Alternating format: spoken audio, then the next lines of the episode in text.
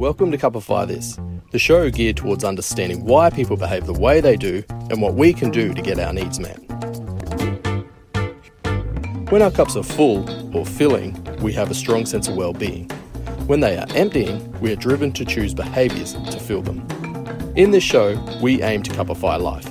We're going to explore big ideas, current events, and life in general using the lens of the Phoenix Cups. Welcome back.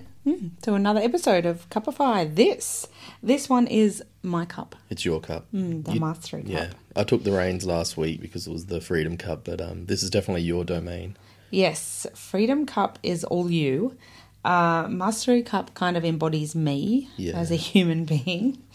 I identify very strongly with it. We- We've also taken you on a trip with us. We're in a hotel room right now in Darwin. Yeah, yeah, we're presenting at a conference in the Northern Territory. Yep. We spoke all day yesterday. And yeah, my Mastery Cup is full. Uh, it was a really Mastery Cup filling kind of day with work yesterday. So that, and it takes a lot to fill my, you reckon it's a swimming Is it a pool swimming pool? Mastery, Mastery swimming Cup. pool. Yeah. Yeah. the Phoenix swimming pools just doesn't have the same ring to it. No. So yeah, but yeah, it is. It's a big cup for me. So that'll be enough out of you. Okay. So mastery, self confidence. Eh, so when when you have a full mastery cup, you get this amazing sense of self confidence.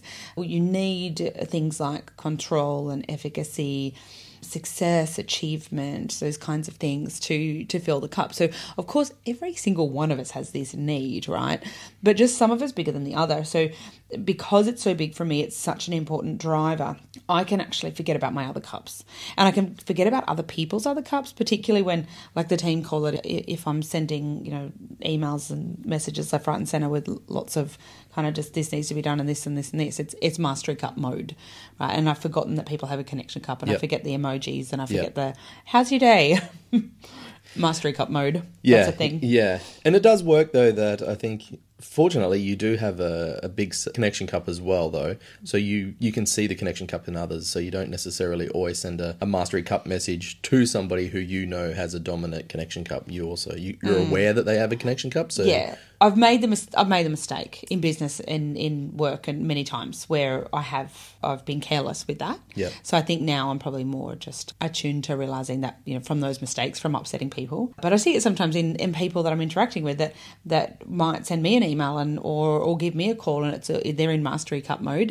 And i just find it so efficient and easy uh, because we we have such similar needs. So often i click with people like that which we've spoken about before. But you have a smaller mastery cup actually very small. What's yours measure on the quiz? Yeah, I think mine only measures around a three or a four. So mine is it's one of my smallest cups. So if anything, I kind of find the master cup a little bit foreign and a little bit hard to identify with. So I still have that need. Everybody has that need, but because it's not my biggest need, I find it hard to realize to understand when it's emptying or feelings behind the need, the drivers behind the need because it's just not there as much in myself. So and it just gets filled so much easier too. So in that sense, I don't notice it as much because I only have to do a full, a few small actions, tasks, whatever they may be, and that cup is full. So, for instance, when we're writing the Phoenix Cups book, obviously I was using my Freedom Cup to write it because I was writing it creatively, but I was also filling my Mastery Cup because I was achieving getting it all done. But by the time it was finished, my Mastery Cup was full, my Freedom Cup was full, and if it was up to me, I would have just left it in a drawer. Yeah, because- so I that's what you needed your Mastery Cup Yeah. to really push it and get it out there after that.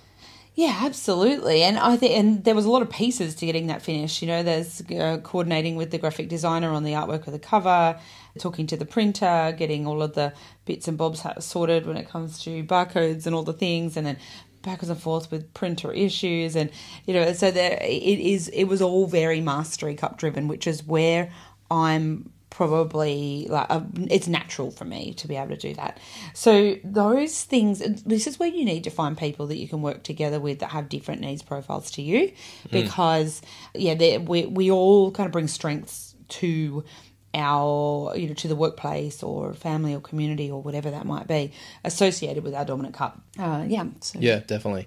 And uh, you do seem to notice that too, don't you? Like jumping back into nerdy Schopenhauer land, but he Mm. used to talk about that how people find you know the opposite to yourself and you find those people who have strengths and parts where you might you wouldn't call them weaknesses but they have strengths in areas that you don't necessarily have. Of course there's other things behind it but and schopenhauer's a few a fair few centuries behind you know modern psychology. Mm. But he'd notice you might find a dominant person with more submissive person. He even went down to characteristics like he goes oh you might find someone with a larger nose with someone with a smaller nose but I, I think I think he's gone a bit far right there. But of course he was he was definitely pre-psychology, but he influenced a lot of psychology. But I'll, I'll spare you guys the boredom of that. you do love that. I do. Uh, speaking of guys you love, Nietzsche talked about the will to power. Yeah, he did. So, oh well, you've just set me off again. So No. Nietzsche, What have I done? Nietzsche Sorry, was a huge fan of Schopenhauer for a while because Schopenhauer talked about this will to life that every behavior we have is motivated by this unconscious drive to survive and reproduce. So that was Schopenhauer. Nietzsche come along and he was a huge fan of Schopenhauer and he agreed for a while. He's looking around saying, "Yeah, you do notice that. Really, at the end of the day, we're just surviving to reproduce essentially, and essentially the will to life is tricking the intellect into making these sort of decisions." But the more he thought about it, the more he realized, well, why do we choose behaviors that sometimes put the will to life at risk? And every other behavior can still be motivated by this thing, which he called the will to power.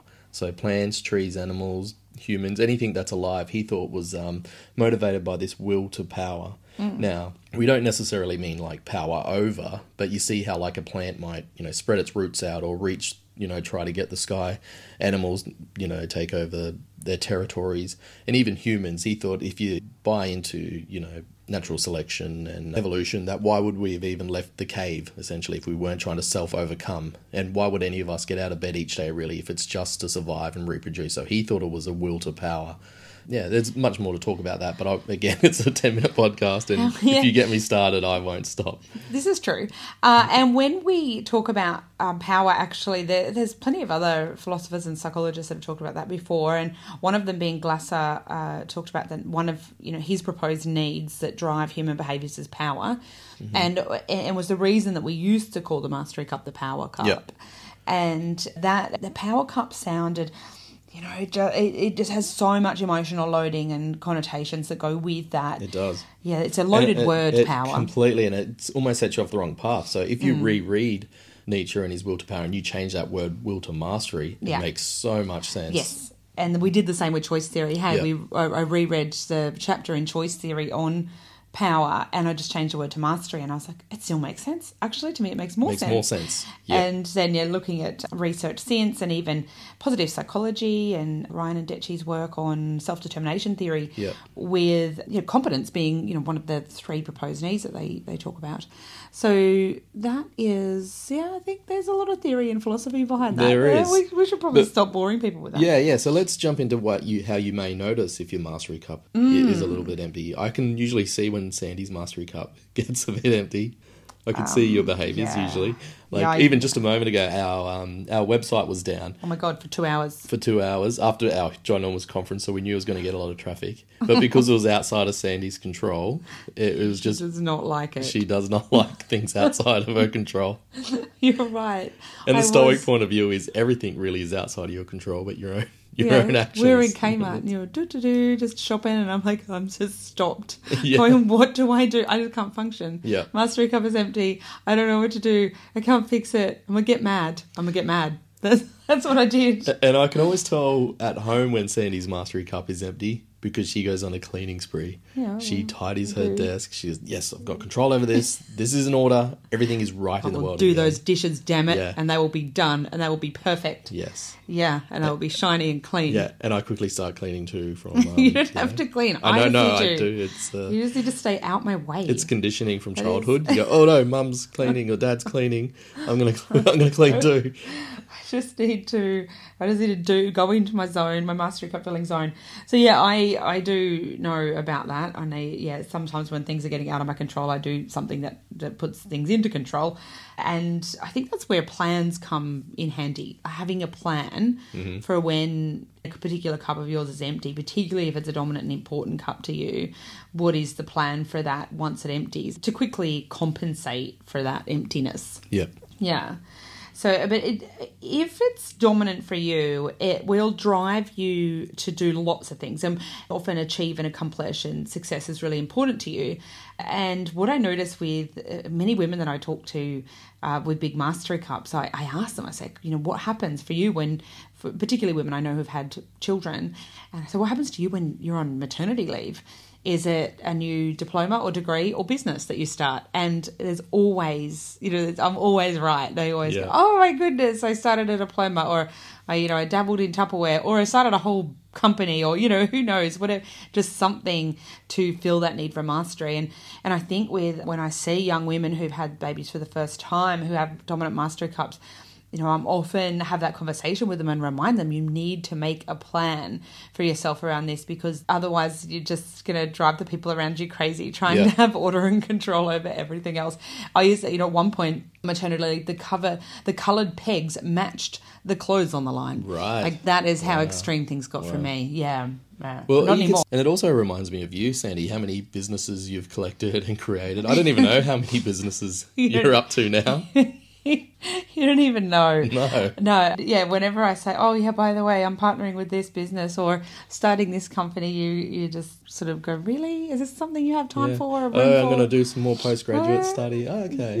yeah, right. So I've thought about it. I think I could do it. Uh, but yeah, I mean, you have. I think there's been some times where you've mediated this and gone, Sandy. You know, maybe maybe we just do this first. But most of the time, you can't talk me out of it No, once I've decided. you, you do it fantastically too, though, because again, because I'm the Mastery Cup is foreign in myself. What looks unachievable, you achieve it because hmm. I, yeah, you've got that strength there that I don't necessarily, a muscle that I don't really know how to flex as well is your Mastery Cup. So I really not sure how I've achieved how I've got to where I am today. I don't know how I did a an honors degree, an honors thesis, and Yeah. worked doing in a previous Without role. a mastery cup. Yeah, Mm. yeah. I well, to- you've got one, but it's not huge. at one stage, I was managing a town planning company. And again, that's high level of particularly project management through that sort of stuff, which required a lot of mastery. And I, I didn't struggle with the work. I was able to do the work itself, but I struggled with the restriction of it because I was emptying my Freedom Cup because it mm. was an absolute mastery cup position. And everyone I worked with were just ginormous mastery cups. So my fun cup and my Freedom Cup, they didn't necessarily always appreciate the jokes that I had hmm. and and thinking on it as you mentioned writing the emails. Because I was in you know in town planning when I'm I dealt a lot with engineers and architects and all these people who had ginormous mastery cups. And there was no way you'd ever sign off your emails with an emoji. In there in this corporate sort of world it was always there was never even a hello. It'd be like Chris Yeah. where are the plans for this? And then their name. Where's my kind regards where's my smiley face no they wouldn't give it to me It's a different world now that, you know, well, of course, one of our uh, businesses is Phoenix Support for Educators. And you're mostly talking with educators and teachers when you were helping me with project management, particularly around around that company. And you're like, wow, they're so nice.